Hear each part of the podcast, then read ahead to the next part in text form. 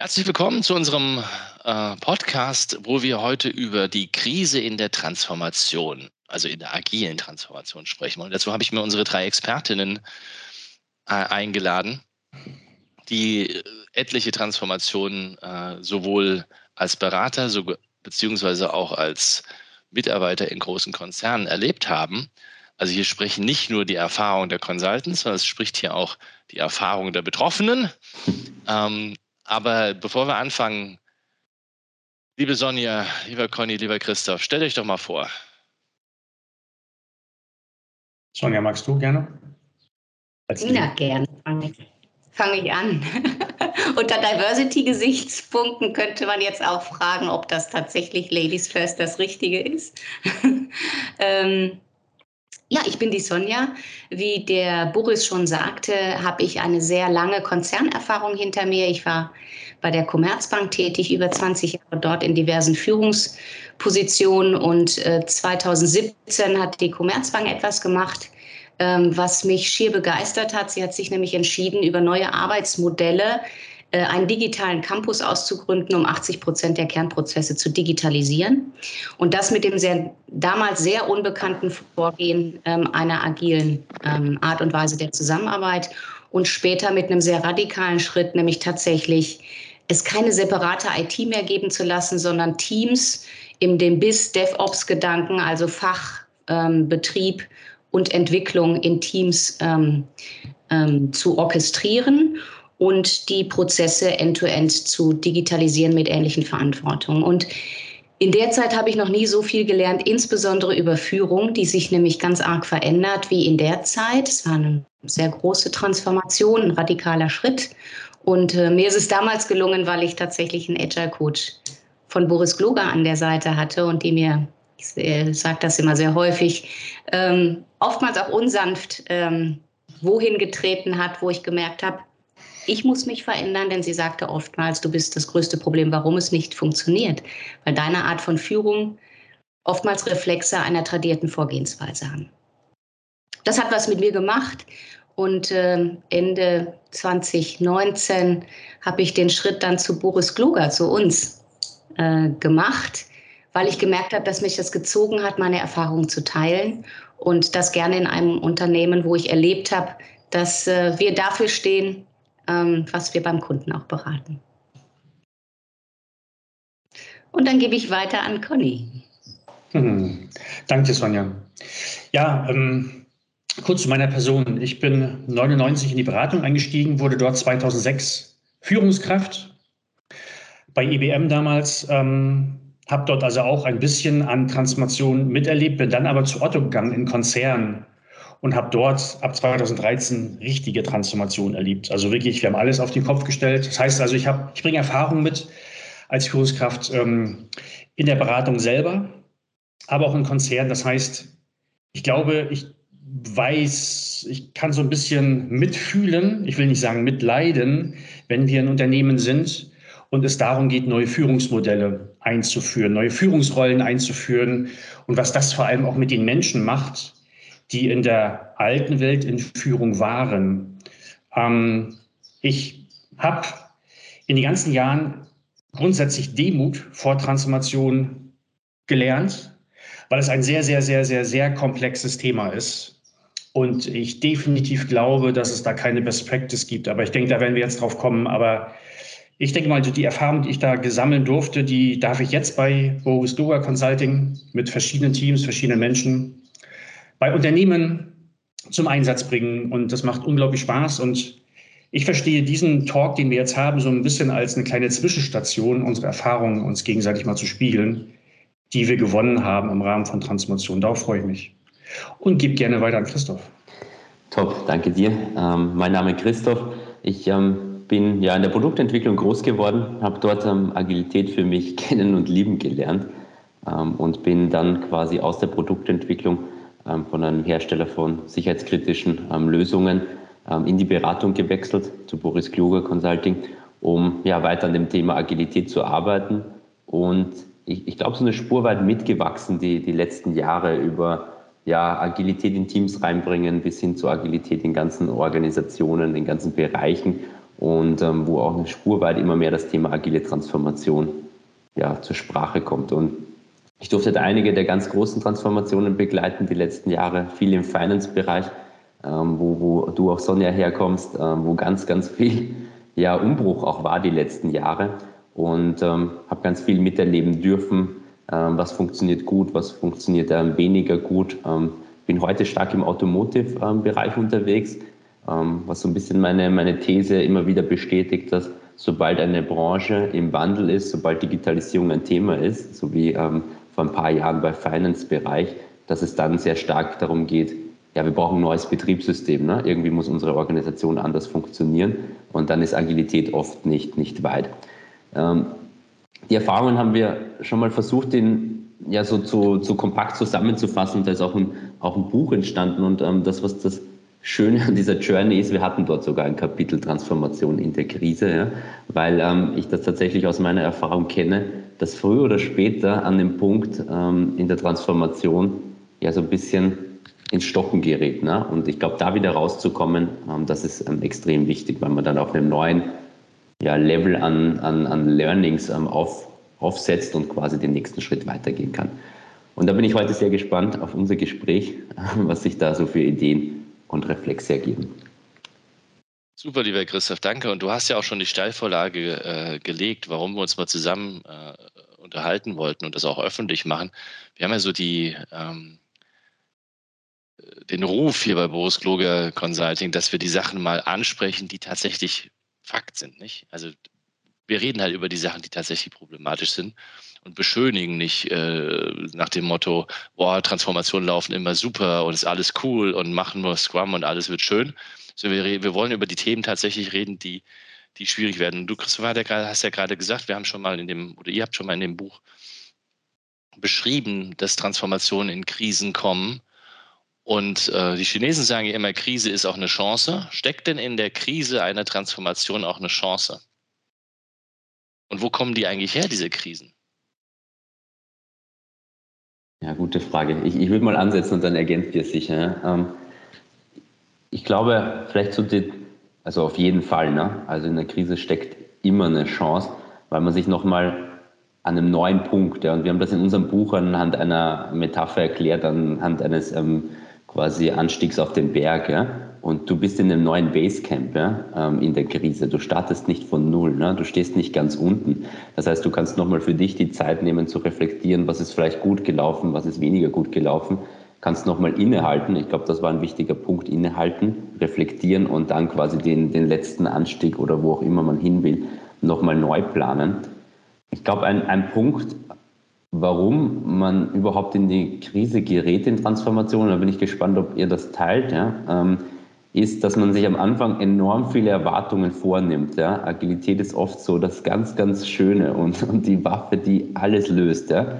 Und an dem Punkt, die Krise ist gar nicht so sehr, dass, ich weiß nicht, die, die Krise ist gar nicht so sehr, dass wir irgendwas falsch gemacht haben, sondern so ein bisschen Ernüchterung. Ja? Ernüchterung, dass Agilität vielleicht doch nicht die Geheimwaffe für alle Probleme ist. Ja?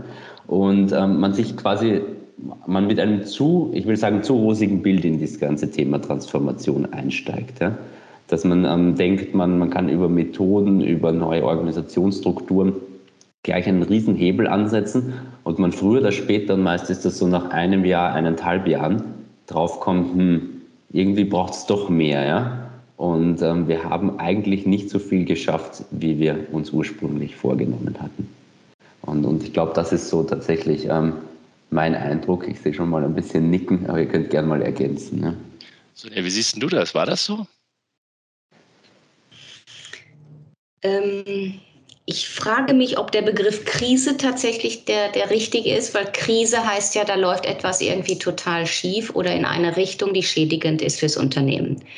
Und ich möchte vielleicht ein Synonym in dem Kontext bringen, dass es eher Entmutigung oder, wie Christoph eben sagte, Enttäuschung ist. So. Und liegt deswegen darin eine Chance? Ja, genau, weil das ist ja ganz viel, das ist ja ganz viel Unruhe und Emotionalität, dass man mit irgendetwas eben nicht, nicht zufrieden ist. Ähm, und wo kommt das her? Ähm, das kommt her, dass ganz viel richtig gemacht worden ist. Ähm, aber eben tatsächlich die zu hohen Erwartungen nicht, ähm, nicht, nicht sich nicht erfüllt, nicht, sich nicht erfüllen. Also was kann man sagen? Also die, die, meistens ist es so, die, die Zuschnitte sind richtig. Also die, die Teams können end-to-end -End liefern. Ähm, was aber hinzugekommen ist, was man nicht erwartet hat und was man auch nicht prognostizieren konnte, ist, dass mit der zunehmenden Digitalisierung zunehmende Bugs plötzlich passieren. Gepaart jetzt zu, mit, mit neuen Anforderungen an nachhaltiges Wirtschaften. Also die Produkte müssen also nicht nur digital sein, sondern auch noch nachhaltig. Und plötzlich merken die ähm, Teams, es fehlt aber der Support aus der Organisation, damit umzugehen. Das hat man vorher nicht bedacht.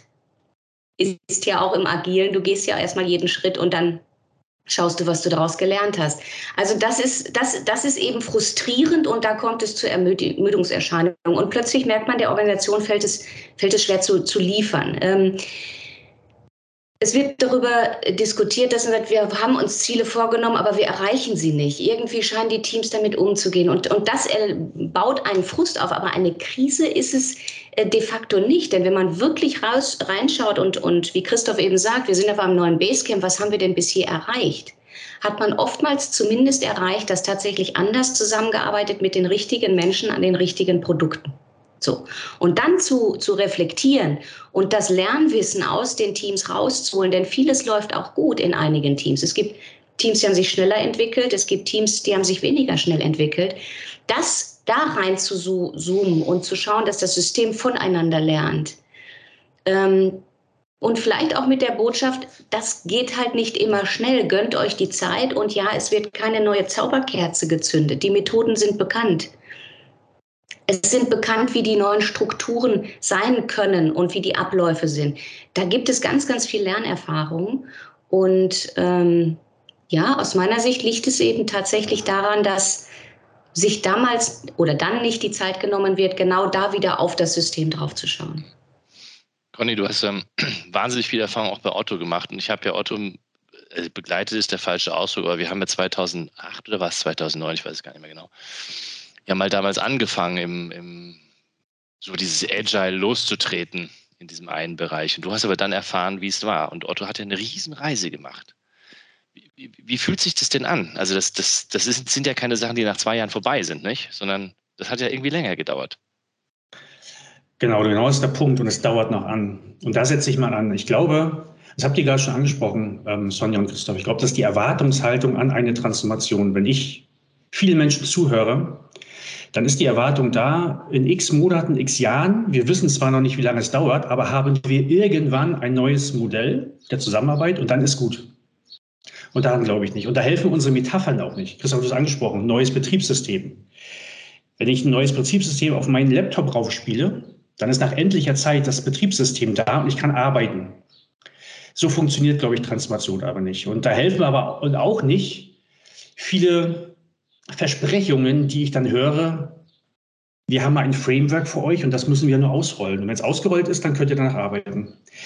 Ich gucke auf Transformation eher, das ist ein Prozess. Und das sagen wir auch des Öfteren, wenn wir bei Kunden sind. Ähm, wir sind hier, damit wir bei euch, damit ihr eine Fähigkeit erlangt, die ihr bislang nicht brauchtet. Nämlich euch immer wieder in der Art und Weise, wie ihr zusammenarbeitet, zu hinterfragen. Das brauchtet ihr ganz lange nicht, weil der Markt das nicht bestraft hat, dass ihr diese Fähigkeit nicht hattet. Jetzt bestraft der Markt das aber, weil der Markt komplexer geworden ist.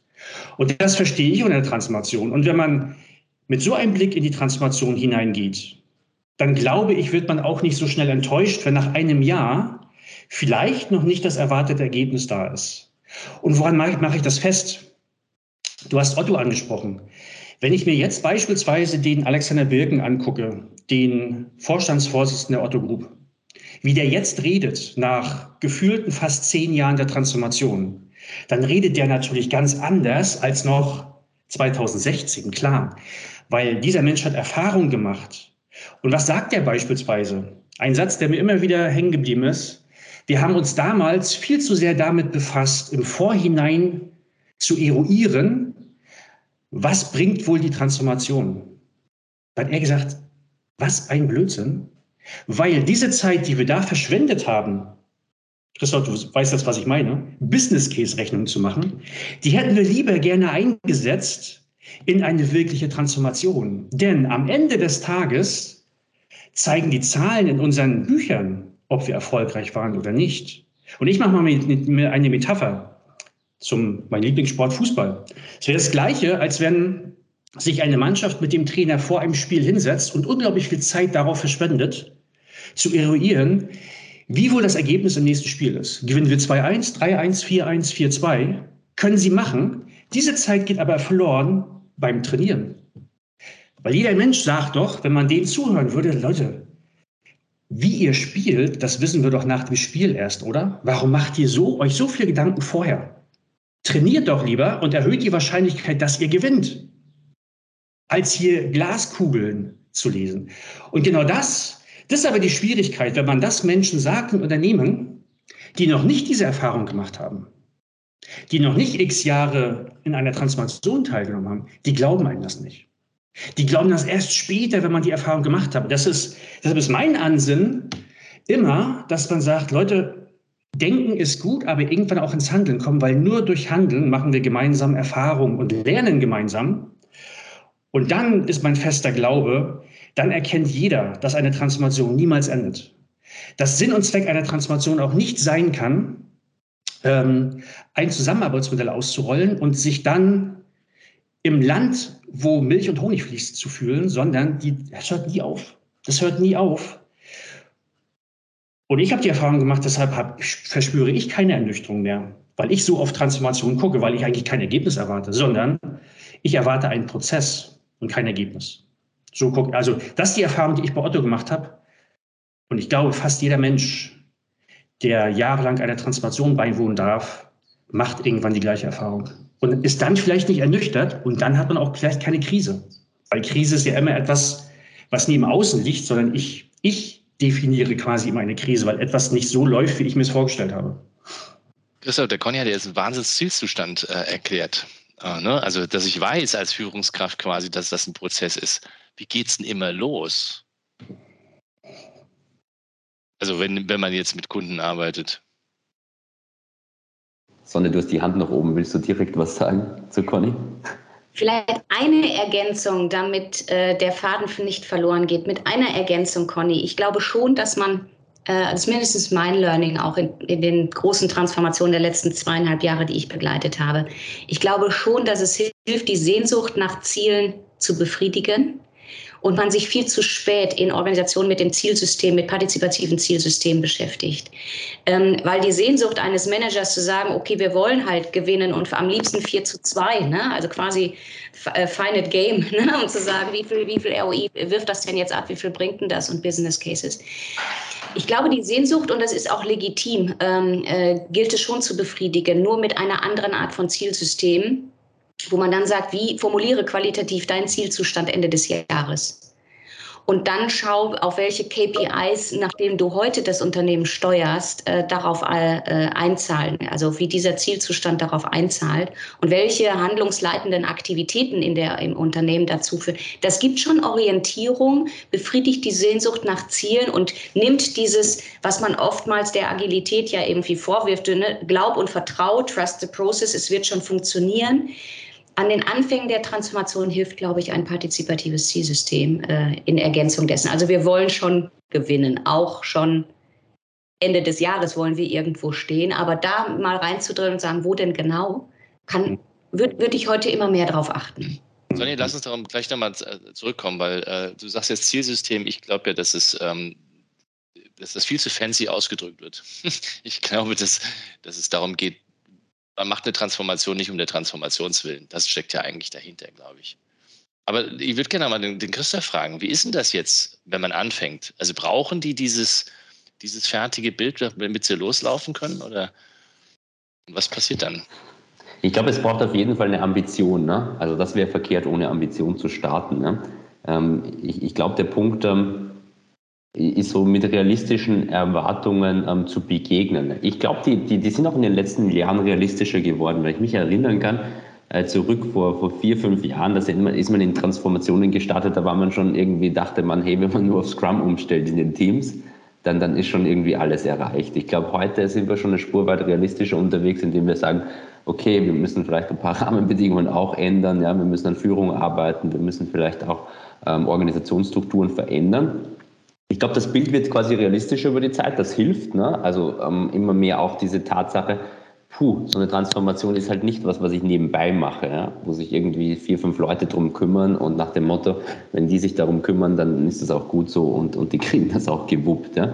Also die, die Thematik, ähm, realistisch, also Zielambition ja, aber auch realistische Erwartungen dahinter klemmen. Was muss wirklich alles getan werden, um, um das zu erreichen? Und ich glaube, da, da ist man heute noch eine Spur weit zu niedrig unterwegs. Ja, man denkt quasi, man, man bringt äh, regelmäßig neue Produkte auf den Markt viel schneller mit, mit weniger Kosten. Ja, indem man unter Anführungszeichen nur eine neue Organisationsstruktur, ein bisschen an Führung arbeitet und so weiter. Und ich glaube, die, die, die vollen Benefits kriegt man nur, wenn man tatsächlich äh, umgreifend ne, transformiert. Und das ist, glaube ich, gerade bei einem großen Unternehmen, das schon eine langjährige Geschichte hat. Und da knüpfe ich bei Conny an. Das ist ein, ein, ein Weg, ne, ein jahrelanger Weg, bis sich quasi die alten Denkmuster ja in, in neue transformieren. Ja. Ich, ich glaube, das ist gepaart. Also eine Zielambition, realistische Erwartungen und, und das, was mir in vielen Transformationen auffällt, ist die richtigen Impulse immer wieder setzen. Ich weiß gerade nicht, mit was ich es vergleichen soll, aber so eine Transformation braucht immer wieder Impulse. Ja? Was wir merken ist, dass Transformationen so ein bisschen ähm, ja, sich ausfäden, auslaufen, wenn nicht zur richtigen Zeit die richtigen Impulse gesetzt werden. Ja? Also man muss das eine Spur weit am Leben erhalten. Und am Leben erhalten heißt Erfolge erzielen. Ne? Also Erfolge ist immer wichtig, Quick Wins hat schon der Kotte erkannt. Ähm, ohne die wird es kein, ähm, kein, keine weitere ähm, ja, Change-Bewegung geben, aber auch die richtigen Impulse setzen.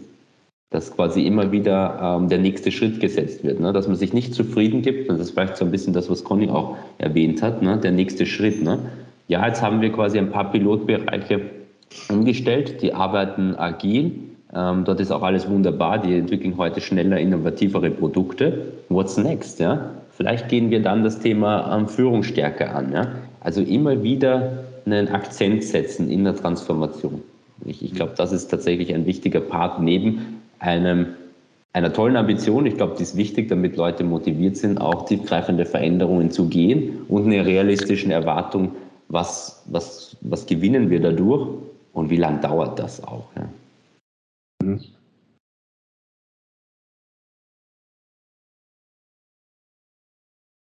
Thema Impulse. Wie, wie können denn so Impulse aussehen, die wieder dazu führen, dass man weitermacht und nicht stecken bleibt am Basecamp? Also mein, meine Kunden, wenn sie das zuhören, die werden, werden das von mir kennen, weil ich weiß nicht, ob es der richtige Weg ist, aber ich zwinge im Grunde genommen tatsächlich dazu, mindestens alle zwei Monate, wenn wir loslegen, einen Boxenstopp zu machen. Das ist wirklich so ein Format, eine, eine, ein, im Grunde genommen tatsächlich ein Format Review und Retro kombiniert, äh, aber dann auf einer strategischen Ebene, dass ich wirklich mit dem Führungskreis spreche, was haben wir wirklich geliefert? auf allen Handlungssträngen, wo wir unterwegs sind. Zusammenarbeitsmodelle, konkretere Ablauforganisation, ähm, ähm, Internalisierung von Wissen, ähm, Führungsenabling, also wirklich Handlungsstränge, die wir, wie Conny äh, vorhin gesagt hat, ähm, äh, was müssen wir denn eigentlich alles beachten? Also das in Handlungsstränge sortiert, wirklich auf einer, einer übergeordneten Ebene und alle 14 Tage ganz stumpf im Re Review-Retro-Format draufzuschauen. Mhm. Das haben wir geliefert, da stehen wir. Könnte man es sogar organisationell als ein MVP bezeichnen? Ne? Wie, soll, wie würde es heißen? Und was haben wir gelernt? Also ganz, ganz stark darauf, was haben wir gelernt? Um eben, weil das ja meine Hypothese ist, man bekommt auf dem Weg der Transformation so, so wenig mit, wie schnell die Organisation lernt. Das ist ein Wahnsinnstempo, was, was, was da losgeht. Ich bin immer wieder schier beeindruckt. Und da dann drauf zu schauen, zu sagen, was hat die Organisation gelernt und was müssen wir jetzt bis zum nächsten Boxenstopp, ähm, ähm, worauf müssen wir achten? Fangen wir an zu justieren und das macht unglaubliche Freude. Sonja, hm. kannst du kurz mal ein Beispiel für sowas, äh, für sowas, äh, was eine Organisation lernt in dieser Zeit geben? Ja. Also was ist für dich Lernen oder was, was wird da gelernt? Ja, also das ist tatsächlich ähm, in, in, Phasen zu unterteilen. Am Anfang, was eigentlich fast gefährlich ist, wird brutal schnell in, äh, schnell in Methodik gelernt. Äh, wie heißt es tatsächlich Artefakte? Also alle Praktiken der Agilität, Artefakte zu pflegen. Welches Artefakt gehört zu uns? Warum, wofür ist ein Daily da? Also Rituale, ne? Methoden. Ähm, und, und wenn das dann da ist, ist relativ wichtig, die Übersetzung zu finden, okay, und wofür machen wir das eben? Tatsächlich immer wieder über das, wir machen das nicht als Selbstzweck, sondern wofür? Das ist der erste Boxenstopp, um, um dann eben über Lieferungen zu gucken. Und im zweiten fängt es tatsächlich oftmals an, sehr stark in das Thema, was hindert uns daran, und zwar auch in der, auf der kulturellen Ebene. Das ist oftmals dann der Führungsstrang in der zweiten. Wo lassen wir genau los? Haben wir den richtigen Rahmen gesetzt? Welche Prozesse behindern uns so zu liefern? Deswegen bin ich halt ein Freund davon, verschiedenste Handlungsstränge zu schauen, weil, weil ähm, wenn, wenn ich alle gleichzeitig im gleichen Tempo behandle, die aber nicht nötig sind, gleichzeitig alle zu behandeln, ähm, überfordere ich das System, weil es oftmals hybrid ist. Also das tradierte Vorgehen mit dem neuen Vorgehen ist wahnsinnig anstrengend, wenn die Organisation anfängt zu lernen. Und ich muss über diese Boxenstops feststellen, ab wann muss ich mich immer mehr lösen von einem alten Vorgehen. Und insbesondere, und dann bleibe ich doch wieder bei dem Krisenbegriff. Warum kann eine Transformation in die Krise kommen? Das ist, wenn Reflexe plötzlich da sind, wieder in Muster zu verfallen, die ich kenne, wenn ich in einer Krise bin. Das ist Zentralisierung von Entscheidungen. Das ist ein Vorplanen für die Teams und dann nur noch mitteilen. Also alles, was ich kannte, äh, wenn ich eine Organisation geführt habe, fällt dann wieder rein. Und diese Boxenstops verhindern das ein wenig. Cool, cooles methodisches Framework. Conny, ähm, wie, wie, geht eine Organisation damit um? Also, weil ja, sie, wir, haben das methodische Vorgehen, wir haben was gelernt. Äh, du mhm. hast bei deinen Kunden ja auch jetzt, das, du machst ja auch die Erfahrung gerade, ähm, dass das nicht immer so einfach ist. Aber wie, wie, wie wühlt man sich da wieder raus? Also, wenn man zum Beispiel jetzt wieder zentralisiert oder ne, diese alten Rituale einschlagen. Ja, also wenn jetzt Kunden mich zuhören, dann werden die, es wird natürlich ein bisschen entmystifiziert, was ich gerade sage, aber ich glaube, das, was ihr gerade, Sonja, was du auch gerade gesagt hast, ich glaube, also ich, ich bin ja jemand, der immer hinterfragt, warum ist denn das so? Also warum? Es muss einen Grund haben, warum wir immer wieder den, die Tendenz haben, da reinzufallen. Und ich glaube, und die, so könnte mich auch, habe ich, hab ich öfter gesagt, es hängt so ein bisschen mit unserer Sozialisierung zu tun, weil wir immer Dinge machen, um ein bestimmtes Ergebnis zu erfahren. So lernen wir auch. Also wenn man Kinder in der Schule fragt, warum lernt ihr, dann sagen die nicht, weil Lernen gut ist, sondern die sagen, weil ich eine Eins haben möchte. Und genau so sind wir auch in Unternehmen. Und ich versuche dadurch, so wie ich handle, immer wieder auf den Prozess zu lenken und nicht aufs Ergebnis. Heißt also, wenn Unternehmen sagen, ja, ich transformiere, damit ich mehr Kunden gewinne, damit weniger Kunden abspringen, damit ich mehr Geld verdiene, ist das ja eine Ergebnisorientierung. Die folgt automatisch. Aber eigentlich wäre doch viel cooler, wenn du den Fokus auf andere Sachen lenkst, die am Anfang einer Transformation niemand unterschreibt, weil wir so nicht sozialisiert wurden. Wie zum Beispiel, eine gute Kennzahl könnte sein, dass man hinterfragt, wie oft haben wir im Unternehmen eigentlich neue Sachen ausprobiert. Unabhängig davon, ob die geklappt haben. Das ist egal, weil das kann ich sowieso nicht, also kann ich nur bedingt beeinflussen, weil der Markt ja reagiert. Aber was ist die Hypothese? Wenn ich im Unternehmen die Fähigkeit habe, immer mal wieder neue Sachen auszuprobieren, ist die Wahrscheinlichkeit schon groß, dass der Markt irgendwann mal bei bestimmten Sachen positiv reagiert und ich dann vielleicht neue Marktsegmente auftue, neue Kunden gewinne und Umsatz generiere, den ich vorher nicht hatte. Auf solche Kennzahlen zu gucken, ne? also auf solche Kennzahlen, die eher prozesslastiger sind, Kennzahlen, die auch vielleicht auch eher etwas darüber aussagen, wie im Unternehmen zusammengearbeitet wird. So, auf solche Kennzahlen zu gucken. Aber, und jetzt komme ich wieder, warum habe ich so unglaubliche Demut davor. Und wie reagiere ich? Wenn dann, ich kann es total verstehen, wenn Menschen, die noch nicht lange in der Transformation waren, zu mir sagen, Conny, ganz ehrlich, welche Pille hast du denn genommen? Natürlich müssen wir doch Geld verdienen. Dann, und dann, und dann weiß ich ganz genau, da macht diskutiert gar keinen Sinn. Überhaupt keinen Sinn. Das führt nur dazu, dass man in Handlungsstarre verfällt und nicht ins Handeln kommt. Also sage ich, du hast recht. Und deshalb sage ich jetzt, jetzt muss ich mich mal ein bisschen entmystifizieren, weil jetzt glauben natürlich fast jeder, wenn ich sage, du hast recht, dass ich das gar nicht so meine. Denn das, das ist gerade die Schwierigkeit, die ich habe. Aber ja, das mache ich. Warum? Weil ich den Glauben habe, wenn man zusammen ins Handeln kommt, dann lernt man zusammen und so peu à peu wird dann bei den einen oder anderen Menschen klar, dass eigentlich ja die Erwartung, die man selber hatte an eine Transformation, vielleicht gar nicht so richtig war. Dass eine Transformation niemals endet, dass man eine Transformation nicht macht, um mehr Geld zu verdienen. Das ist eine indirekte Folge, aber wenn man das als Ziel auslobt und dieses Ziel nicht mal irgendwann hinterfragt.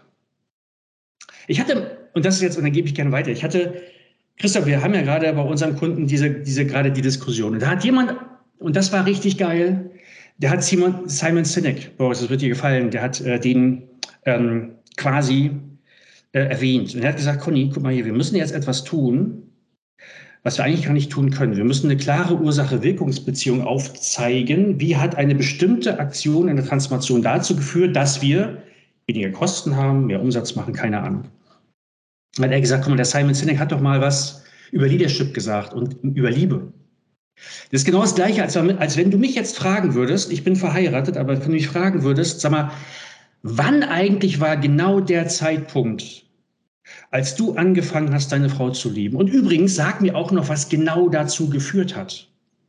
Wie oft, ach, wie oft hat deine Frau dir was, oder wie oft hast du deiner Frau Blumen geschenkt? Achtmal oder neunmal? Fünfzehnmal? Und hat sie erst nach dem 15. Mal angefangen, dich zu lieben? Oder wann hat es angefangen? Da kann, das kann selber die Frau nicht beantworten. Aber du erwartest gerade von mir, dass ich so etwas Ähnliches tun könnte. Aber na klar, wir bedienen gerade das System. Das heißt, wir sind gerade systemschlau. Denn wenn ich jetzt mich hinstellen würde und sage, kann ich dir nicht liefern, was ist die Reaktion vom Vorstand, der sagt, oh, das ist ja, also du kannst uns nicht sagen, ob das besser wird, ob wir irgendwie besser werden durch Transformation? Dann machen wir es lieber nicht, oder? Da mein Glaube so groß ist, dass wir besser werden durch das, was wir gerade tun seit eineinhalb Jahren, bediene ich gerade das System. Und ich erzähle den Menschen, was sie hören wollen. Und ich liefere ihnen auch Zahlen, wenn sie es hören wollen. Ist mir egal. Nur mit dem Ansinn, dass diese Menschen mich dann x Monate in Ruhe lassen und wir in Ruhe arbeiten können. Das, und das verbinde ich mit Transformation. Ich sage sehr häufig auch, man muss systemschlau agieren. Man muss manchmal Sachen machen, von denen man nicht überzeugt ist, aber man glaubt, dass, wenn man ins Handeln kommt, man gemeinsam Erfahrungen sammelt. Und nur darum geht's. Und da habe ich ja gesagt, warum ist das gerade so? Weil früher einfach der Markt so gestrickt war, dass Unternehmen sich über ihre Organisationsmodelle, die Frage auch, wie funktionieren wir eigentlich, mussten die sich gar nicht stellen, weil ja, waren irgendwie erfolgreich. Und für mich ist das Chefsache. Also für mich ist eigentlich, deshalb sagen wir auch immer, Transformation beginnt immer oben. Ich glaube, jeder Geschäftsführer, jeder CEO, jeder Vorstand muss das Wissen aufbauen, wie funktioniert eigentlich meine Organisation? Wie müsste ich meine Organisation organisieren, strukturieren, damit wir Erfolg haben? Das, das, ist die, das ist eigentlich die ureigenste Aufgabe, die aber gerade dort nicht platziert ist, weil jahrzehntelang diese Menschen das gar nicht brauchten.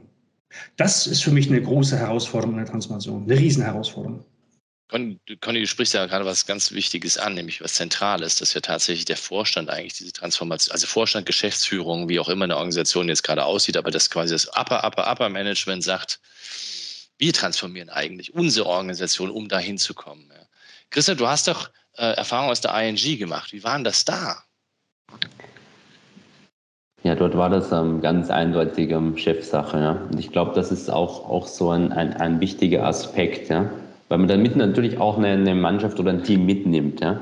Es, es signalisiert einerseits, glaube ich, eine Wichtigkeit, ne? nach dem Motto, wir machen das jetzt nicht als eines von fünf strategischen Projekten, irgendwie so nebenbei, ne? sondern es ist eines der zentralen Initiativen. Und am Ende ist ja das, was, was du auch sagst, ähm, Conny, Business-Erfolge eine Mischung aus vielen. Ne? Das ist eine, also welche Produkte baue ich, ne? welche Akquisen mache ich vielleicht. Ne? Auch ähm, die kaufen oft Firmen, diese großen Unternehmen. Ist da das strategisch Richtige dabei? Und ein Teil davon ist natürlich auch, wie arbeiten wir zusammen? Ne?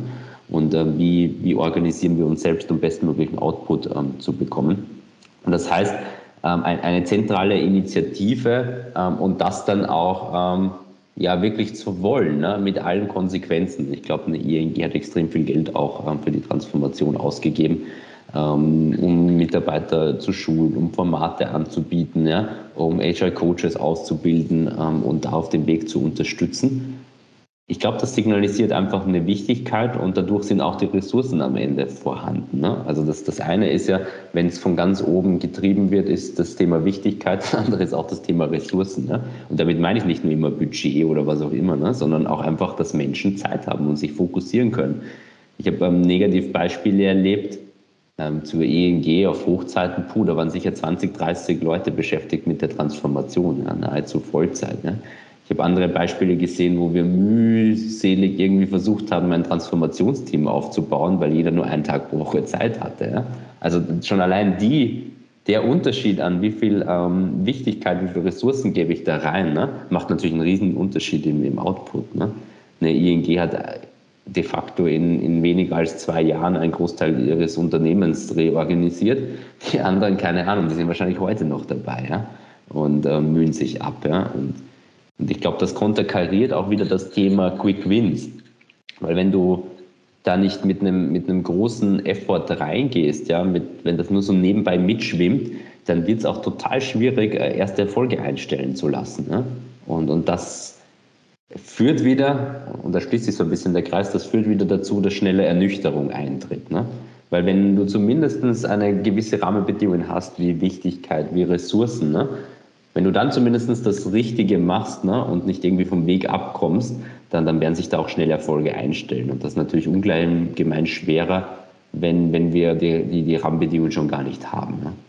Und äh, ich glaube, das ist vielleicht auch ein Erfolgsfaktor, den man mitgeben kann. Das eine ist natürlich, dass es von oben, ähm, glaube ich, getragen werden muss und initiiert werden muss. Und das andere ist, die richtigen Rahmenbedingungen schon für die Transformation setzen. Ne? Wenn wir sagen, wir wollen transformieren, aber wir wollen kein Geld ausgeben, schwierig. Ne? Also jeder weiß, dass ähm, höherer Ertrag, ja, und da bin ich schon bei dem Business-Ziel dann wieder, irgendwie auch ein Investment erfordert. Ja? Man kann nicht erwarten, dass man einen höheren Ertrag ohne jegliches Risiko, ohne jegliches Investment bekommt. Das lernt man schon auf den, auf den Wertpapiermärkten, dass das einfach nicht funktionieren kann. Ja? Ich finde das immer eine spannende Aussage, die du da triffst, ne? dass, ähm, dass erwartet wird durch eine Transformation quasi ohne Effort höhere Renditen erzeugt werden ähm, gegenüber den, den Anteilseignern, egal ob sie jetzt Aktionäre, Gesellschafter oder sonst irgendwas sind, aber dass man dafür kein Geld ausgeben will. Ja. Das, ne? Wenn du zwei oder drei Prozent mehr Profit erzeugst, kann man sich ja eigentlich herausrechnen, wie viel Geld ich eigentlich reinstecken müsste, um diese zwei Prozent äh, zu erwirtschaften. Könnte man jetzt die Bankerin Sonja fragen. Aber Sonja, wie sehen denn solche Ziel, wie könnten denn solche Zielsysteme aussehen und, und äh, wie, wie gelingt die Transformation, also nicht die Transformation, der Transfer von, ist angenommen, das Upper Management hat das, ge, hat das geschafft, ja. Also wir wissen jetzt zum Beispiel aus den Niederlanden, da ist das ein bisschen früher als hier in, äh, in, in Deutschland und in Österreich klar geworden, dass das wirklich eine Entscheidung des Vorstandes oder der, der Unternehmensführung sein muss. Wollen wir jetzt die ganzen agilen Initiativen zu einer echten Transformation machen. Also wollen wir jetzt wirklich das Unternehmen umbauen. Ähm, das ist da früher gelungen. Aber wie gelingt denn das jetzt? Also wie, wie, jetzt hat der Vorstand das entschieden, wir wollen das jetzt. Ja? Wie nehme ich in mein mittleres Management mit? Oder, oder zweite Führungsebene? Nicht um, ja? Und wie, wie involviert ähm, man die? Ja, ich habe zwei Gedanken an, in den Kopf, den ich nachher noch äh, anbringen will, aber ich möchte äh, erst eine Frage beantworten, was das Thema Zielsysteme äh, anbelangt. Nicht in den ersten Phasen, aber in den fortlaufenden Phasen merkt man, dass insbesondere die Zielsysteme, also A, die Sehnsucht danach, was bringt's in dem Bereich des ähm, Managements da ist. Und B, dass Zielsysteme, ähm, die sehr stark auf eins zu eins ausgerichtet und gewachsen sind und oftmals eben an an Geld auch gekoppelt sind, das System brutalstens konterkariert, weil jede Führungskraft ein eins zu eins Gespräch einmal im Jahr mit einem Mitarbeitenden führen muss. Der kriegt seine oder diejenige die Ziele mitgeteilt und wird daran nach einem Jahr gemessen. Das passt natürlich überhaupt nicht zu einem Teamansatz, wo ein Team permanent lernt, über Iterationen und sich immer wieder neu ausrichtet, auch an den Kunden und den Markt. Und dementsprechend herrscht in der Sekunde dieser Zielsysteme und dem zunehmend routinierteren Arbeiten als Team Ambiguität. Und jeder weiß, Ambiguität in einem Change heißt, der Mitarbeitende macht nichts. Weil er, er müsste sie, muss sich entscheiden, linksrum oder rechtsrum. Und dann macht er lieber, das ist ein ganz natürlicher Reflex, Ambiguität ist der Tod. Ähm, jedes Change-Vorhabens. Und das darüber zu reflektieren, weil wir vorhin ja auch über die Boxenstops äh, gesprochen haben, ne, das sind ja auch Teile der, der, der Ablauforganisation. Wie werden sie flankiert und, und ist das im Gleichklang? Oder das Thema Budgets, was wir gerade hatten. Die Budgets sind ja da. Also es müssen ja gar nicht mehr sein. Vermutlich müssen sie nur anders angegangen und umverteilt werden und flexibler umverteilt werden, weil ich eben über Zielsysteme natürlich immer wieder eine neue Stoßrichtung ähm, ähm, definiere. Und da müssen die Sachen, die das enablen, und da gehört Geld natürlich auch dazu, mitkommen. So. Ähm, von daher, wie geht das mit den Zielsystemen? Sie einfach anzuschauen und dann tatsächlich auch mit den Teams zu sprechen. Was würde euch denn helfen? Welche Ziele setzt ihr euch denn selber? Und zwar qualitativ. Was wollt ihr erreichen? Und welche unserer, welches unserer Backlog-Items zahlt denn darauf ein? Um jetzt nicht in eine alte OPL-Liste des Projektmanagements zu kommen. Ne? Denn es ist ja, ist ja klar, was zu tun ist. Was wollen wir damit erreichen? Also das ist so ein, so ein bisschen darüber sprechen. Und einen Gedanken wollte ich noch ergänzen, ähm, ähm, weil wir sehr stark ja jetzt selber auch für 45 Minuten über das sprechen, wie es intern Herausforderungen gibt, es zu meistern. Und selbst wir haben jetzt 45 Minuten nicht einmal über den Kunden gesprochen oder den Markt. Und, und das ist, glaube ich, auch ein Problem, wenn eine Organisation anfängt zu lernen, sich umorientiert, dass die, Innen, upsa, dass die Innensicht tatsächlich immer größer wird. Und ähm, auch wenn es eine Plattitüde ist, aber in, den, in diesen Boxenstops als ein Symptom oder eine beobachtbare Kennzeichen, das fand ich nämlich gut, äh, Conny, was, ist, was könnten das denn für Metriken sein? Ich schaue nach den ersten sechs Monaten und reflektiere, wie viele Kunden sind in den Reviews der Teams. Und ich bin immer wieder sehr, sehr überrascht, dass es teilweise nach einem Jahr vielleicht in einer Handvoll Teams ist, dass regelmäßig Kunden in Reviews sind. Und in der Sekunde, wo das so ist, kann ein Management nicht loslassen und in seiner Kontrollfunktion, ob alles richtig läuft. Weil diese Kontrollfunktion, dass wir auf dem richtigen Weg sind, übernimmt ja der Kunde im Agilen, weil der ja Feedback gibt. Wenn da keiner ist, der Feedback gibt, ah ja, was soll ich denn dann als Management in diesem Blindflug machen, außer dass ich selber beurteile, zeigt mal, was ihr liefert, oh, das gefällt mir aber nicht. Ne? Und das, ist so, das sind so Symptome, wo ich sage, die Selbstbeschäftigung ist total wichtig, um zu sagen, welche Prioritäten, wo hapert's und gleichzeitig eine ganz, ganz kleine, einfache Kennziffer sich anzugucken, wie viele Kunden sind regelmäßig in welchen Reviews. Automatisch ist das System sicher, dass es eine Korrektur hat äh, in dem, was es gerade tut oder ein Korrektiv hat. Sonne, danke, dass du diesen, diesen Take jetzt gemacht hast in die Außenwelt, äh, zu der wir hätten auf jeden Fall kommen müssen, weil das ist ja genau die Beobachtung, die man immer wieder macht, dass Organisationen in der Transformation um sich selbst kreisen. Also wird dann über Posten verhandelt und Prozesse nachgedacht und sonst was.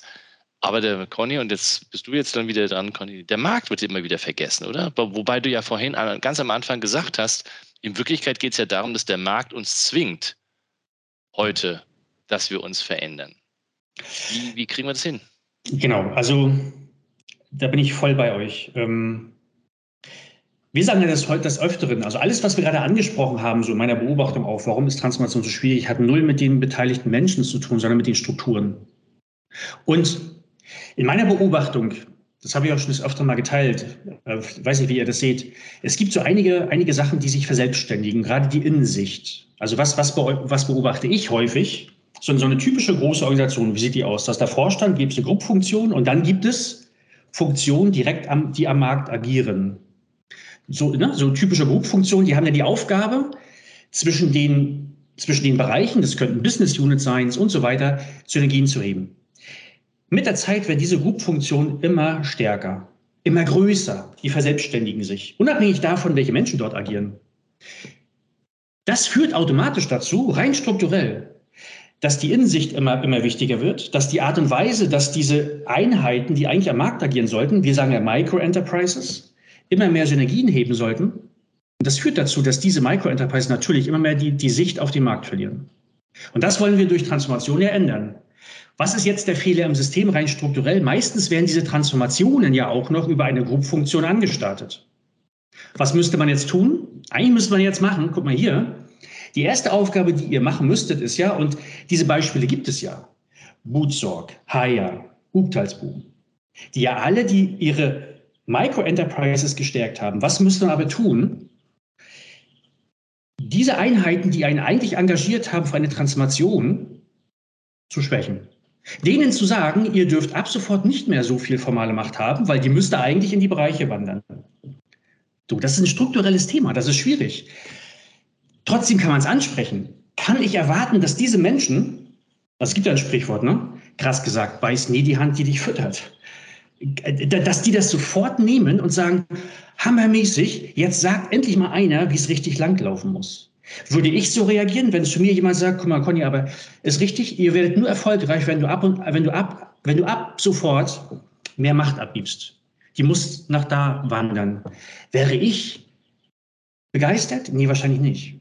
Heißt also, was, was ich gucke immer auf die Strukturen und ich spreche sie an, weil Boris, du hast ja ansprechen und dann gucken, was passiert. Conny, du hast gerade was ganz Faszinierendes gemacht. Äh, äh, es gibt, ein, es gibt irgendeinen Blogpost, da hat er behauptet, äh, Manager sind die Personifizierung der Macht in Organisationen. Also das wäre die Funktion von Management. Ja, finde ich, stimmt, ist nicht meine Meinung, aber, aber du hast gerade genau das auch gemacht. Du hast eigentlich über Strukturen gesprochen und dann aber gesagt, muss ich Macht abgeben. Wie, könnten, wie müsste man es nicht irgendwie erreichen, dass Leute verstehen, es sind strukturelle Mächte, kann man ja. so sagen. Strukturell ist das, die, das ist eine strukturelle Macht und keine persönliche. Also ich nehme, ne, verstehst du, was ich meine? Da bin ich voll bei dir. Ich, also ich habe mal so meine Erfahrung widerspiegelt, die ich mitgemacht habe. Als ich ja bei Otto selber Führungskraft war, habe ich so gewisse Statussymbole abgegeben. Ähm, aber wozu führte das? das? Wenn ich dann mit Menschen geredet habe, die nicht in der Wirtschaft unterwegs waren, mit, mit, mit Kumpels, mit Familie, mit Schwiegereltern, Eltern, was war der, die erste Reaktion? Conny, äh, du, du musst was, also das Unternehmen nimmt dir was. Bist du da nicht mehr so wichtig? Du hast kein Einzelbüro mehr, krass. Das sind die ersten Reaktionen. Das muss man menschlich erstmal aushalten, dass man sagt, darum geht es gar nicht. Aber unsere Gesellschaft tickt ja so, dass immer auf äußere Sachen geguckt wird. Und ich glaube, ich bin voll bei dir, Boris, das hängt immer bei Strukturen an, aber ich glaube, das muss jeder, glaube ich, für sich erstmal verarbeiten, das auszuhalten ich kann nur sagen, ich, ich habe es gemacht, weil ich, weil ich, mir fiel es relativ einfach, weil ich auf diese äußeren Sachen nicht so viel Wert gebe. Ich weiß aber, dass es Menschen gibt, die darauf viel Wert legen und für die ist es, glaube ich, schwierig, das zu verarbeiten. Also Sachen abzugeben, sich deshalb trotzdem nicht minderwertig zu fühlen. Das haben wir, Boris, du erinnerst dich, im, im, im Senior Bootcamp haben wir darüber geredet. Es ist zwar auch, auch eine strukturelle Geschichte, dass man sich, das führt ja dazu, dass Menschen sich mit Rollen so unglaublich äh, in Verbindung setzen. Also ich bin der Bereichsleiter. In dem Moment, wo Menschen das tun, sich mit, mit einer Rolle quasi gleichsetzen und mit allem, was dazugehört, alleine dann, wenn du, das ist ein strukturelles Ding, wenn du dann diese Rolle änderst oder die Rolle abschaffst, dann hat der Mensch doch logischerweise gleich das Gefühl, dass er mit abgeschafft wird, weil er sich so unglaublich mit der Rolle identifiziert. Ich beispielsweise, sage ich mal wieder, ich identifiziere sich mit, mit Rollen gar nicht. Das heißt, für mich ist es relativ egal, ob man diese Rolle ändert oder abschafft. Deshalb sage ich nicht, oh, jetzt bin ich als Conny, als Mensch gar nicht mehr so viel wert. Und das ist, glaube ich, ein strukturelles, trotzdem ein strukturelles Ding. Jetzt, wie schafft man das in Unternehmen, irgendwie den Wandel zu forcieren? Also ich kann nur sagen, indem ich es anspreche, indem ich darüber rede, indem ich sage, guck mal, ich habe gerade die Beobachtung gemacht. Ist das so? Und dann sagen so Manager auch natürlich nein. Aber ich hoffe einfach, dass sie trotzdem darüber nachdenken. Dass sie im ersten Impuls natürlich sagen, nein, du hast Unrecht, nein, nein. Aber ich hoffe, dass es irgendwie nachklingt und dass sie das mit nach Hause nehmen, einfach darüber nachdenken und sagen sie mal, hat der Dedler vielleicht nicht doch recht? So einfach ansprechen. Ich glaube, das Einzige, was du machen kannst, Menschen irritieren und sagen, guck mal, ich habe gerade die Beobachtung gemacht. Hm, das ist ja komisch. Siehst du das genauso? Aber ich gucke immer darauf, was konditioniert die Menschen. Weil faszinierenderweise ist ja das, was wir gerade besprechen, diese Muster der Transformation, die müssen ja menschenunabhängig sein, weil die Muster ja in vielen Unternehmen gleich sind. Und da sind immer unterschiedliche Menschen aktiv. Also hat das immer ein, ist es immer ein Strukturthema. Und diese Strukturen versuche ich zu beobachten und dann auch mit den Teams, wo wir zusammen sind, auch irgendwie an den Strukturen zu arbeiten. Und die, und die müssen ja dann quasi dafür sorgen, dass man wieder ins Außen kommt, damit wir in die Außensicht hineinkommen. Ganz genau. Und ähm, Mhm. Siehst du das ähnlich, äh, Christoph? Wie, wie, ist, wie, wie gehen Organisationen damit um, dass, dass, die, dass diese, diese Machtver Machtverhältnisse, die eigentlich gar nicht mehr äh, personifiziert sein müssten, sondern die halt strukturell sind, ähm, welche Widerstände gibt es? Wieso kommen, kommen die Organisationen vielleicht gerade deswegen in diese Krisen? Also wenn das überhaupt eine Krise ist, aber zu sagen, zu verstehen, dass man sich da ähm, anders aufstellt?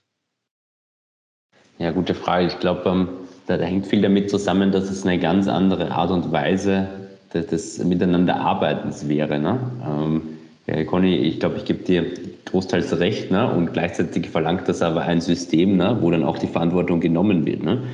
Und ähm, umgekehrt müssen wir auch so hart sagen, ich erlebe es oft in Transformationen, wo sich dann Führungskräfte tatsächlich nach dem Motto eine Spur weit zurückziehen ne, und dann aber die Balle, Bälle irgendwie fallen gelassen werden ne, und am Boden fallen. Dann, ist, dann könntest du natürlich sagen, gut ist, wenn du einen zweiwöchigen Rhythmus in Place hast, ne, dass man zumindest schnell merkt, dass die Bälle am, am Boden fallen. Ja. Aber also das Paradoxon gibt es ja auch. Ne? Also diese, diese Thematik, ne, dass das eine bedingt so ein bisschen das andere und das andere ist noch nicht in place, also wird schwierig, das andere irgendwie umzusetzen. Ne? Und das ist so, ja, so ein bisschen vielleicht auch Henne-Ei-Problem, wie viel kann man sich leisten. Ne? Und ähm, genau, ja, also diese Thematik, ähm, Kunde zum Beispiel, ne? eine Business Unit, da müsste sich jeder Mitarbeiter dort verantwortlich fühlen für den Kunden. Ne? So wäre es ja in der idealen Denke. Ne? Die müssten sich komplett ausrichten, ne? egal ob es da jetzt einen Bereichsleiter gibt oder nicht, alles für den Kunden zu tun, ne? um bestmöglich zu wirtschaften. Ne? Und meine Hypothese ist, das ist nicht gelernt, das ist nicht eintrainiert. Ja? Wenn du heute einfach irgendwie die Führungskraft dort wegnehmen würdest, ja, das wird ziemlich chaotisch werden. Ja? Selbst mit den Strukturen, die wir implementieren, ja? selbst mit den Reviews, weil, äh, Hypothese, da sind oft auch keine Kunden drinnen ne? und, und diese ganzen Kisten. Ja? Also, wie soll ich es erklären? Ich glaube, es ist eine Spur weit eine Balance, ne? In, inwieweit ähm, integriert man den Kunden im Sinne von, setzt quasi jeden der Mitarbeiter auch mit dem Kunden in Verbindung, ne, um diese Außenwirkung auch zu, zu spüren, ne, um dann die Verantwortung zu nehmen, ja, es ist unser Job, quasi den Kunden bestmöglich zu bedienen, um schlussendlich dann auch, auch Geld zu verdienen, ja, und gleichzeitig dann immer die Führungskraft, ah, das heißt weniger, weniger Macht, keine Ahnung, ob das das richtige Wort ist, ne, aber zumindest mehr Verantwortung übergeben. Ich habe Christoph, aber, ja. aber, ist das vielleicht wirklich ein Schlüssel? Weil wenn ich an Hire denke, Zero Distance to the Customer, da ist zwar die, äh, sind die Leute, die zum Beispiel jetzt hier einen Kühlschrank zusammenbauen, nicht unbedingt direkt vor Ort, wie bei Bootsorg, mhm. wo sie halt als Pflegekräfte mit den echten Kunden arbeiten oder auch bei, beim Bodo Jansen mit Upstalsboom, da bist du ja als Mensch im Hotel sehr dicht an dem an deinem Kunden dran, sei es das irgendwie offensichtliche, aber Hire schafft es ja auch, jeden einzelnen Mitarbeiter durch Metriken, Messmethoden, was auch immer, Darstellungen mit dem Kunden in Verbindung zu kriegen. Könnte das der, ein Schlüssel sein, der in vielen Transformationen, und da schaue ich die gesamte Agile-Community nämlich jetzt mal an, das wird einfach übersehen. Also hm. das, was du, Sonja, ja gesagt hast, ne? mein Metrik ist, wie viele Kunden habe ich denn jetzt eigentlich tatsächlich mal in einem Review? Das ist ja etwas, wo wir ganz häufig unendlich lange dran arbeiten müssen, bis Führungskräfte zulassen, dass da eine eine Kundin, Kunde überhaupt mal drin sitzt, richtig? Also könnte das ein Schlüssel sein, an den ja. wir zu wenig denken? Ich, ich, glaube ja. Also das eine ist quasi mit dem Kunden, also das Kunden-Review, äh, KPIs, ne? im Sinne von wie zufrieden ist wirklich der Kunde. Ne? Also ich kenne viele Unternehmen, wenn, wenn da quasi mal der Kunde wirklich das Feedback aussprechen würde, ne? man wäre schockiert ne? als Entwicklungsmannschaft, ne? wie die das Produkt gerade finden. Ne? Und dass das nicht in die richtige Richtung geht, weil dann sich nur beschwert wird über Systeme oder was auch immer. Also dieses Thema Transparenz ne, über die Meinung des Kunden oder Kunde im Review, Transparenz über die Meinung des Kunden, ähm, direkt miteinander kommunizieren. Ja. Und das andere ist, ich, ich glaube, man muss sich die verschiedenen Systeme angucken. Ne. Her arbeitet zum Beispiel ganz stark auch mit einer Bonifizierung. Ne. Darf man auch nicht unterschätzen. Ne. Wenn halt irgendwie gefühlt die Hälfte deines, äh, deines monetären Entgelts dadurch besteht, ne, dass quasi man erfolgreich ist am Markt. Ne hat das eine ganz andere Auswirkung, wie wenn wir einfach nur ähm, auf einen fixen Gehaltsbestandteil ähm, drauf bestehen. Ne? Also auch die Kopplung, ne? da kann man wieder sagen, boah, alles schlecht. Ne? Ähm, irgendwie ist das wieder die Karotte, die so, die so nach vorne läuft, aber zumindest ist es an einem Unternehmenserfolg gekoppelt. Ne? Weil, weil häufig haben wir ja heute dass man sich gemeinsam mit seiner Führungskraft was ausmacht und wenn man das erreicht, kriegt man schon mehr Geld. Ne? Ähm, aber ist das wirklich in der Bottomline sichtbar, ne, was ich da mit meinem ähm, Vorgesetzten ausgemacht habe? Ich weiß es nicht. Ne? Vor allem in den unteren Ebenen. Ne? Da stehen so abstrakte Ziele drin und das hat, wer weiß, ob das überhaupt eine, einen Effekt hat auf die Bottomline. Ja? Also man kann das verteufeln, man kann aber auch sagen, hey, irgendwie macht das Sinn, quasi sich an der Bottomline zu beteiligen, weil man dann natürlich auch einen inhärenteren, man wird zum Miteigentümer. Ne? Da kommen wir so ein bisschen in das Thema Entrepreneurship, Entrepreneurship. Ne? Man ist Owner von dem Ganzen. Ne? Und als Owner, glaube ich, hast du immer den, den Zug mehr zum Kunden, ne? weil du die, die Beziehung ja kennst. Ne? Wenn der Kunde zufrieden ist, dann ähm, ist quasi auch das Unternehmen in der Regel gesund. Ja? Muss nicht immer stimmen, ne? aber da gibt es zumindest eine hohe Korrelation dazu. Und ich, ich glaube, da ist noch nicht der Stein der Weisen gefunden worden. Ne? Weil selbst wenn man sich Butzorg und so, du hast das erzählt, na, Butzorg, Bodo Janssen und so weiter und Heyer anguckt, selbst die haben ein total unterschiedliches Führungsverständnis. Ne? Also wenn man sich Heyer anguckt, da gibt es ja wohl die eine Person, die ziemlich viel Macht hat. Ja? Die kann zwar abgesetzt werden, fair enough, ne? Ähm, vom, vom eigenen Team, aber es gibt formal jemanden, der relativ viel Macht hat ne? in dem Micro-Enterprise. Ich glaube, das ist so, ich habe mal einen Vortrag gehalten über was kommt nach Agilität, ne? und das geht schon ein bisschen in die Diskussion rein, ja? Äh, wo, wo noch nicht die eine Antwort, und vielleicht braucht es auch nicht die eine Antwort, ähm, gefunden worden ist. Ich glaube, wichtig ist, dass man sich so Unternehmen anguckt, und, und da gebe ich dir total recht, Herr Boris, die sind extrem nah am Kunden, und der Mitarbeiter ist extrem nah am Kunden. Mhm. Im Reden in der Ergebnisbeteiligung, also in vielen Punkten. Ne? Man kann das einzeln durchgehen. Ne? Die sind nah am Kunden, einerseits, weil sie viel mit ihm reden, sie sind nah am Kunden, weil sie partizipieren am Erfolg, wenn der Kunde zufrieden ist und diese Punkte. Und die machen es, glaube ich, eine Spur weit, was heißt einfacher, vielleicht auch notwendiger, dass man Verantwortung übernimmt. Ja? Und dann, glaube ich, komme ich ähm, zu dem Punkt, den Conny du erwähnt hast, dann kann man auch so ein bisschen formale Macht in den Strukturen abgeben. Ne? Weil wenn man das andere nicht erreicht hat, tue ich mir oft schwer, weil dann, wie gesagt, ich erlebe oft die Paradoxons, dass man sagt, ich gebe Macht ab, ne? ich bin eine gute Führungskraft, will dann mal wirklich ähm, Team, äh, dem, dem Team Verantwortung übergeben und plötzlich sehe ich nur lauter Bälle auf dem Boden äh, plumpsen und dann setzt der, der Effekt ein, den Sonja du vorher erwähnt hast, ne? nach dem Motto, oh mein Gott, ja, jetzt heißt es wieder reingreifen. Ja, ja aber ist ja genau das spannende Diskussion, auch, auch gerade bei einem Kunden, wo es darum geht, ähm, was muss ich alles in, in Agilität investieren. Ja? Das sind, weiß nicht, neue Rollen. Ne? Wir müssen in Transformation investieren. Da waren wir gerade bei dem Thema. Und ein Punkt, den der, Punkt, den der Kunde erwähnt hat, und den fand ich spannend, den hatte ich so nicht auf dem Schirm, aber total logisch. Wir müssen akzeptieren, dass die Teams mehr Fehler machen. Ja? Ähm, und das ist auch ein Investment. Ja? In der, in der Hoffnung, dass wir quasi alle zwei Wochen den Regel, ähm, also den Rhythmus in place haben, dass sie zumindest schnell erkennen, wenn sie Fehler machen. Aber das muss mal investiert werden. Ja? Wenn du eine Horde von, von Führungskräften auf das, auf das Team blickt, dann macht man vielleicht tatsächlich weniger Fehler, aber dann wird eine Verantwortungsübernahme nie erfolgen. Ja? Und auch das muss man quasi in der Transformation einpreisen. Ja? Dass ähm, Menschen lernen müssen, wenn sie Verantwortung übernehmen, dass auch Fehler gemacht werden. Wahrscheinlich zulasten des Betriebsergebnisses, ja, so hart wie ja, es wo. Wobei ich das ja immer, ich sehe das ja nicht so. Ich, ich glaube, dass die anderen, also dass, dass dieser Irrglaube, wenn alle draufschauen, gibt es weniger Fehler, glaube ich ja nicht, weil ich glaube, dass die Produktivität der Firma-Organisation runtergefahren wird, weil alle Entscheidungen derartig verlangsamt werden. Also wenn du das alles einpreisen würdest, wirst du. Aber gut, ja, lange Thema. Sonja, ähm, um den Kreis weiterzuführen, wie mache ich denn das jetzt mit dem, also wie, wie, wie kriege ich denn das hin, dass ich die Kunden da habe. Also unter der Annahme, dass wir äh, das jetzt alle unterschreiben, wir müssen Organisation weiter kundenzentrierter bekommen. Also Transformation heißt eigentlich nicht Agilität einführen, sondern kundenzentrierter werden, und zwar echt kundenzentrierter. Und wie, wie, wie schwer fällt denn das Führungskräften? Ja, es sind nicht nur die Führungskräfte, die den Kunden nicht so gerne äh, dabei haben. Bei Führungskräften ist es vielleicht eher anders, dass sie vielleicht den Mitarbeitenden nicht so gerne dabei haben, indem, sie, indem man offene Führungsmeetings macht und dann eben sehr transparent ist, vielleicht wie Bordentscheidungen zu, äh, zu, zustande kommen und den Mitarbeitenden beteiligt oder das mal reviewen lassen. Das wäre die Analogie auf der Führungsseite. Ich erlebe es eher sehr stark, dass die Teams äh, den Kunden nicht äh, in ein Review ähm, äh, dabei haben, weil es trainiert werden muss. Also meine, wie, wie kriegt man das hin? Das hat ein bisschen was mit dem Rollenmodell zu tun, was wir implementieren und den Job eines Scrum Masters oder Agile Coaches.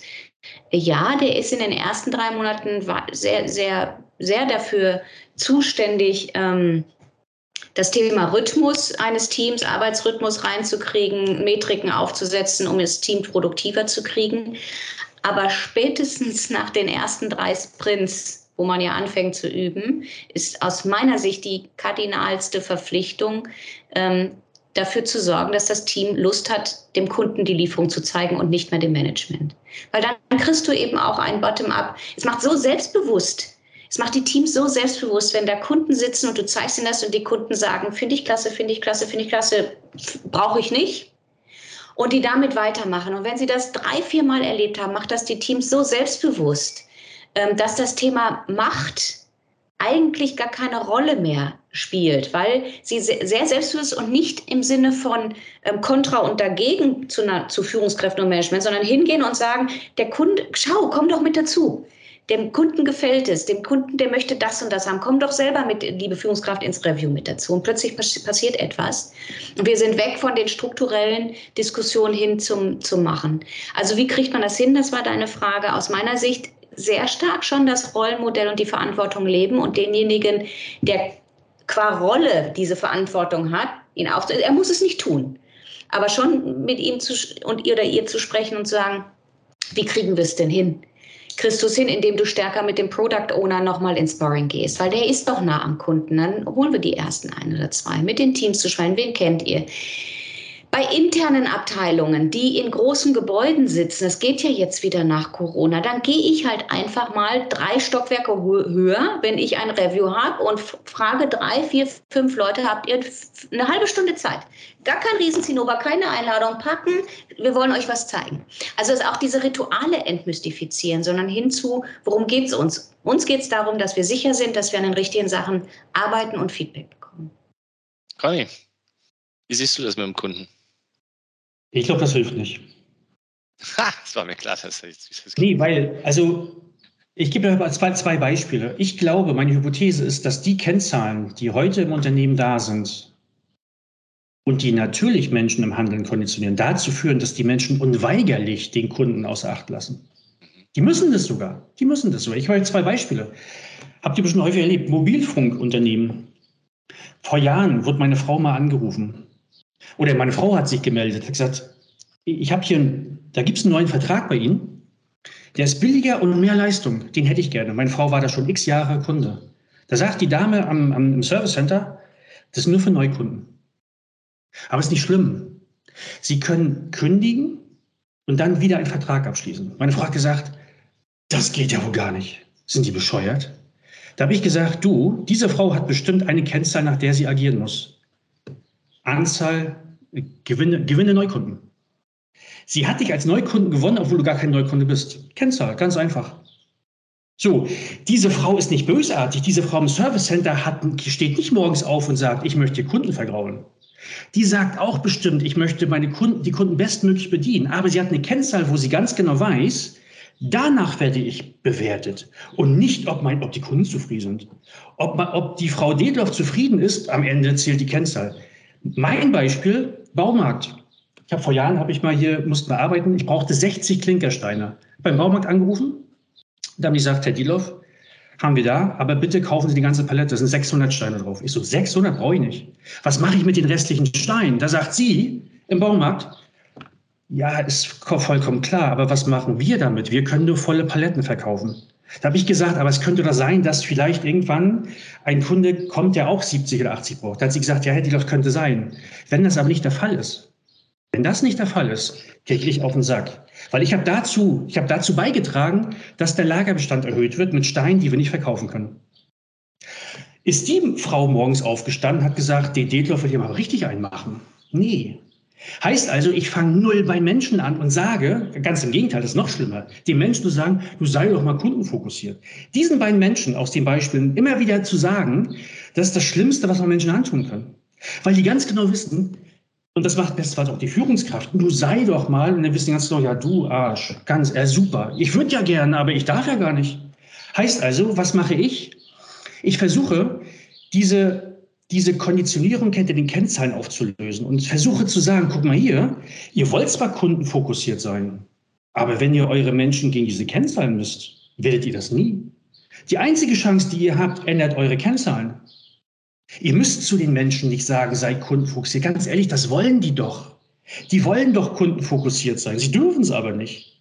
Ja, die, die sind doch nicht blöde. Also du musst nicht Menschen sagen, das wissen die doch selber. Wenn die im Unternehmen arbeiten, dann wissen die doch, das sind erwachsene Menschen, die nicht auf den Kopf gefallen sind. Die wissen doch, wir müssen unsere Menschen in Sekunden glücklich machen. Das musst du denen nicht sagen.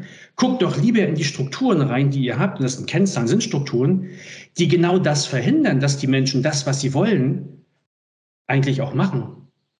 Und das sind die Kennzahlen. Und einfach das aufzulösen. Und dann können natürlich die Menschen immer noch sagen, im Unternehmen glaube ich nicht, okay, aber dann beobachte doch mal. Weil die Hypothese ist ja immer, wenn du Menschen sagen musst, sei doch mal kundenfokussiert, dass die Menschen dämlich sind, dass du begreifst doch endlich mal. Also wo ich sage, Leute, die wissen das, aber die dürfen es nicht. Und das, das ist die Krux. Das, da bin ich dann wieder bei Strukturen, nicht bei Menschen. Ne? Ja, ich bin ja, bin ja auch bei, bei dir. Äh, die Frage, die sich ja nur stellt, ist, ähm, das hört sich jetzt fast so an, als ob man den, den, den, den Menschen oder die User nicht mit ins Review reinsetzen sollte. Da hätte ich schon noch ein Thema mit. Aber ich habe noch eine andere Frage.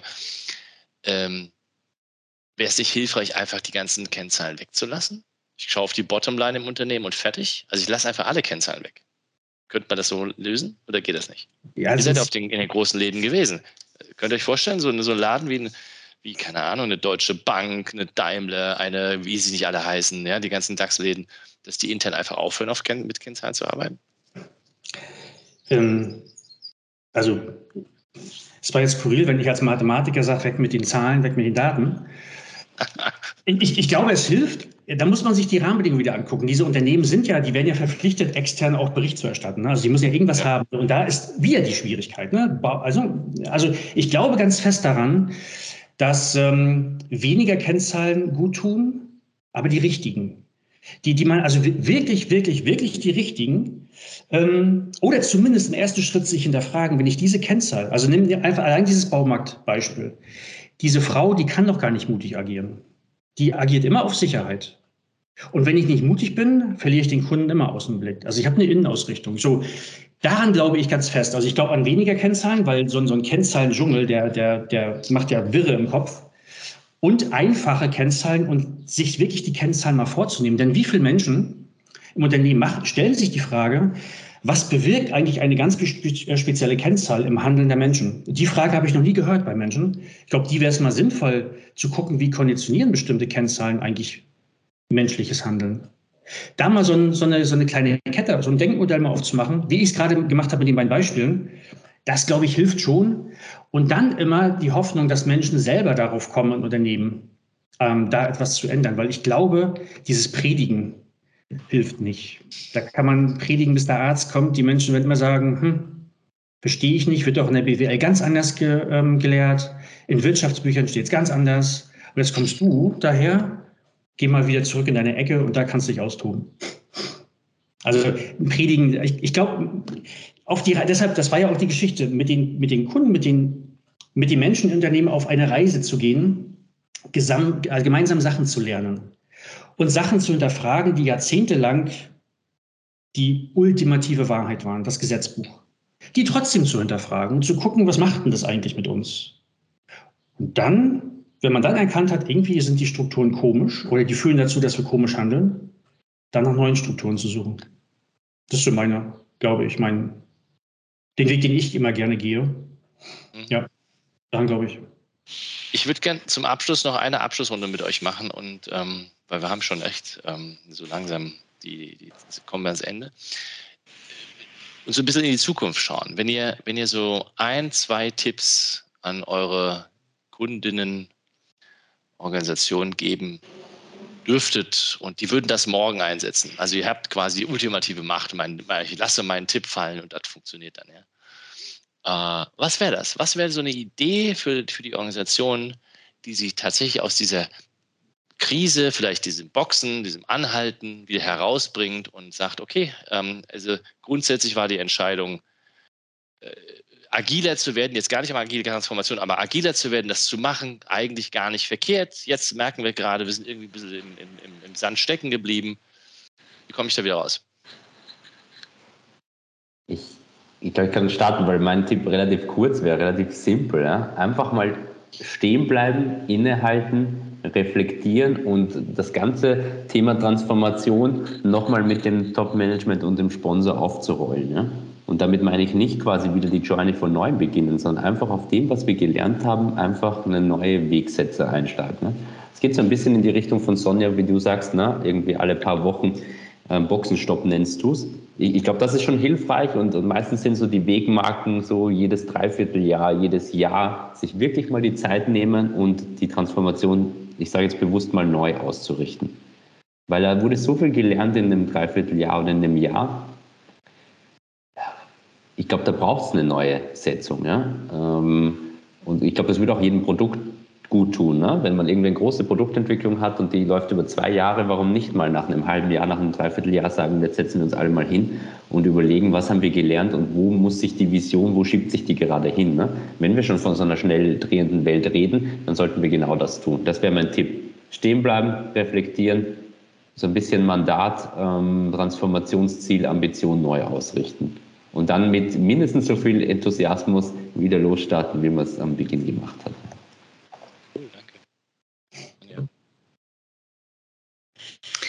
Ja, ich ergänze äh, gerne Christoph, weil wir ja tatsächlich im Moment einige Angebote schreiben, die in die Richtung geht. Und ich mag noch mal eine Differenzierung machen zwischen Unternehmen, die vielleicht seit einem Jahr unterwegs sind. Da ist meine simple Empfehlung, tatsächlich diese Boxenstops jetzt einfach zu machen, weil sie haben sich noch ganz frisch auf den Weg gemacht und das könnte helfen, die Handlungsstränge zu, zu strategisch zu, zu, zu reflektieren.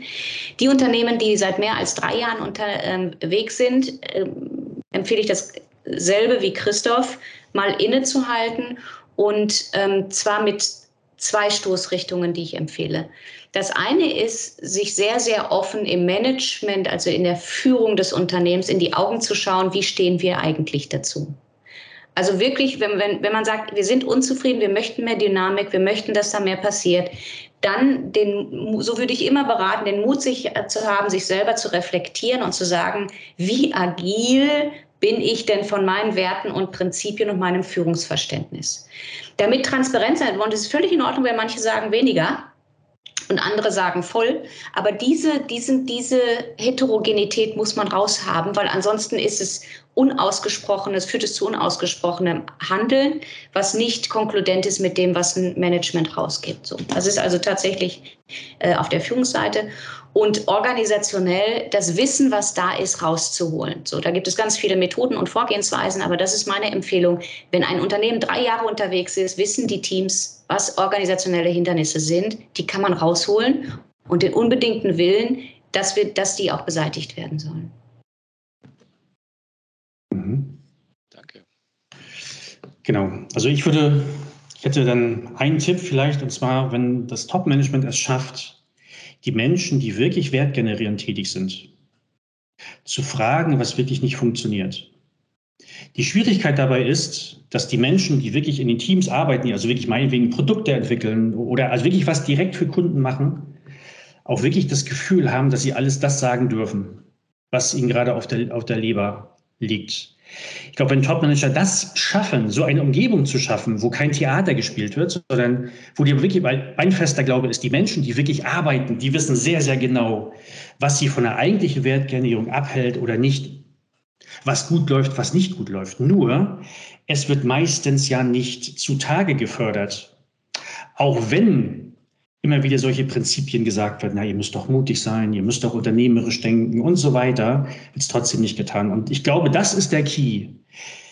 Wie ein Topmanager das schafft, ein Vorstand, ein Geschäftsführer, CEO, keine Ahnung. Das, das ist, glaube ich, das muss er irgendwie selber, selber hinkriegen, weil es auch viel mit Authentizität zu tun hat. Aber ich glaube, da liegt richtig viel Brisanz, weil da werden die wirklichen, wirklichen, wirklichen Probleme angesprochen. Sehr häufig werden Probleme angesprochen daneben, die sind irgendwie gefiltert durch mehrere Stufen und dann spielt man Theater zusammen. Ne?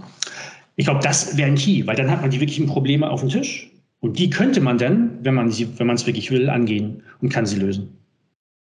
Und, jetzt, und dann würde ich immer wieder sagen, Unternehmen so, und jetzt schafft genauso eine Umgebung, wo Menschen sich wirklich trauen. Wenn denn dieser Mensch sagt, wenn er im Top-Management sitzt, ja, trauen die sich doch, dann sage ich per se, ist eine Hypothese, nein, trauen sie sich nicht. Definitiv nicht. Die spielen Theater, die spielen eine Rolle. Weil sie ganz genau wissen, wenn sie wirklich die Wahrheit sagen, hm, weiß gar nicht, was mit mir dann so passiert, ob mein Chef das gerade gut findet oder, oder, oder, oder, oder, oder. Das ist die Kunst. Ne? Das, deshalb sage ich auch mal, Führung ist Kunst. Das muss ich schaffen. Wenn ich das schaffe, ist alles andere, glaube ich, wird alles andere von alleine fast. Also ich will es jetzt nicht vereinfachen, trivialisieren, ne? sondern Umgebung zu schaffen, wo Menschen wirklich ehrlich sind. Das ist mein Traum, so ein Unternehmen. Und wenn ich nach unten gucke, wir sind auf, wir sind auf einem guten Weg bei BG, das zu machen. Weil nur darum geht es, weil ansonsten, glaube ich, wird man dann immer weiter zusammen, ich sage mal so schön, dieses Bild zusammen ums Feuer tanzen und gemeinsam singen, äh, Lieder singen. Kann auch Spaß machen. Ja, macht auch Spaß, aber hat relativ wenig mit dem Business zu tun, ne? oder? Ja. Ihr drei, vielen, vielen Dank für eure Zeit ähm, und eure In äh, Einsichten. Und ich glaube, man kann euch ja jederzeit irgendwie entweder über LinkedIn oder per E-Mail oder per Telefon oder einfach über unsere Webseite erreichen, falls ihr noch weitere Fragen habt. Ähm, und ich glaube auch, das nächste Buch ist bestimmt auch schon wieder in den Startlöchern. Also insofern danke euch und lasst uns wieder äh, direkt mit unseren Kunden arbeiten. Vielen Dank. Danke euch, ja. Dankeschön. Dankeschön.